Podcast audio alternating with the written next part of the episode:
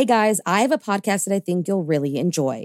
Proof, the investigative true crime podcast co hosted by Susan Simpson of Undisclosed and Jacinda Davis of Evil Lives Here, is releasing its highly anticipated second season, where they investigate the murder of 18 year old Renee Ramos. The first season, which, if you haven't listened to yet, you totally should, saw the release of two Georgia men serving life sentences for murdering their friend, Brian Bowling.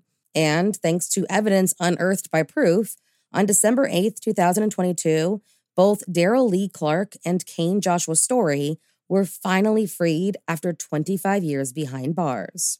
With that same investigative drive, Susan and Jacinda are on the case again, and this time they are on the streets of Manteca, California to find out who really killed Renee Ramos.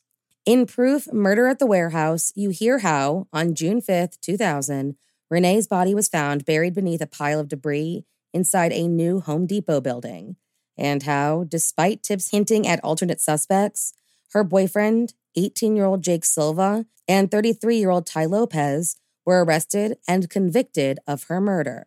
Fans of true crime and investigative series won't want to miss this riveting new season. Follow the case as Susan and Jacinda uncover long overlooked evidence about what really happened to Renee by listening to Proof Murder at the Warehouse wherever you get your podcasts. Today's episode is sponsored by Trinova. If you've been listening for a while, you know that I write Morning Cup of Murder during nap time meaning I am a mother of a very messy toddler. Between him and my two dogs, I feel like I spend a good chunk of my time cleaning up messes. And it never seems totally clean, especially carpet stains. That was until I tried some of Trinova's cleaners. These cleaners use plant based ingredients, meaning I feel totally comfortable cleaning things like my counter or table with no worries about any harmful chemicals. And it smells great. The carpet cleaner is an enzymatic cleaner which breaks down organic matter, removing the pet stain completely, meaning I'm not having to double clean or finding leftover stains. Bottom line, I love these products. Want to try them out yourself? Trinova is giving 20% off for listeners when you use the code MURDER20. So hop on Amazon and search Trinova or go to amazon.com slash Trinova and use the code MURDER20. There were two more murders 15 miles when away. police arrived, they found the telephone and electricity lines described by one investigator as reminiscent of a weird religion. Morning. Cup of murder. When all of someone's rich relatives start dying and leaving them as a sole beneficiary, it seems like a pretty open and shut case.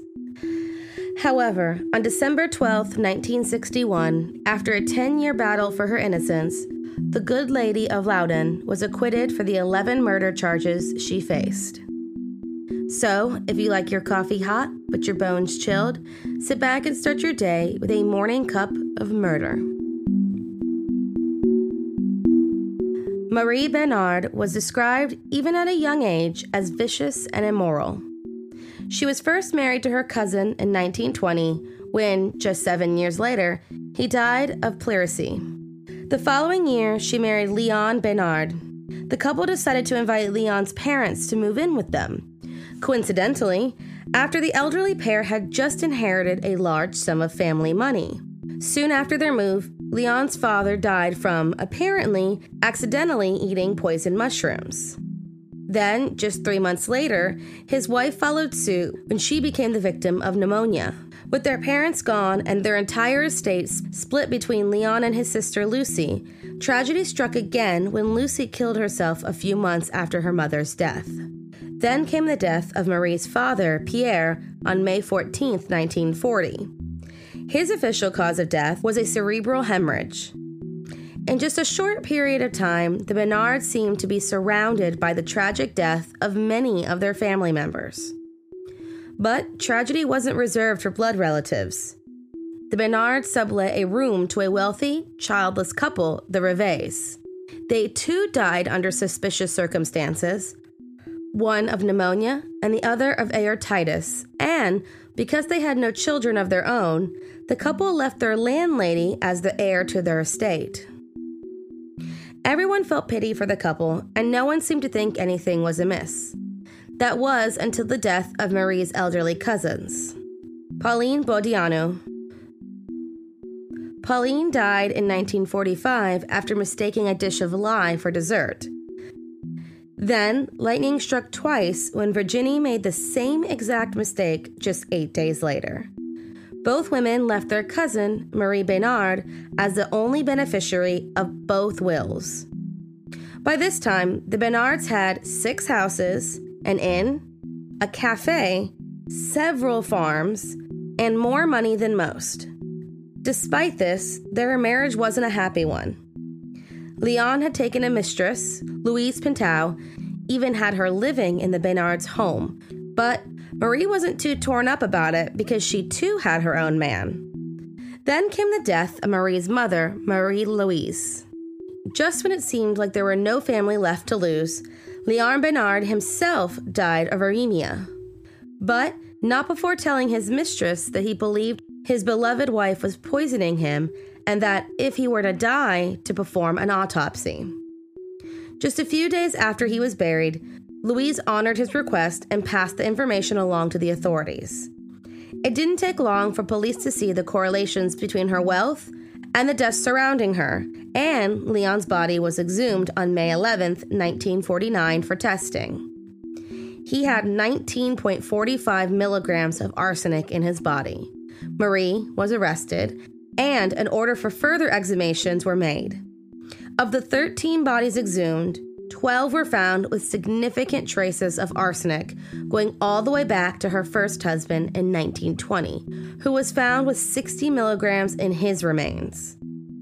Marie Besnard was charged with 11 counts of murder on July 21, 1949, and her trial began in 1952.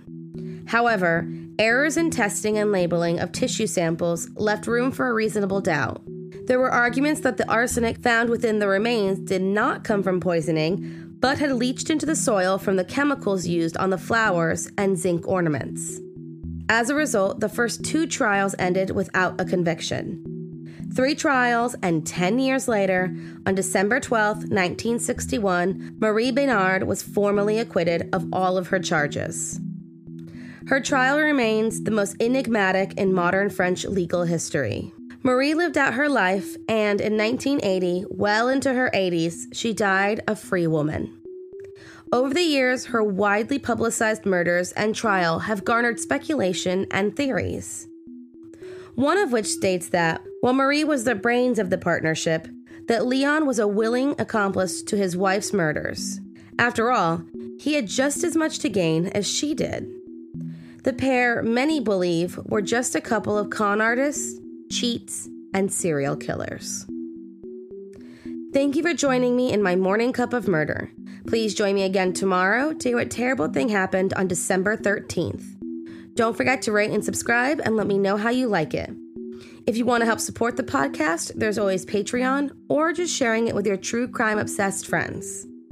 And remember, stay safe.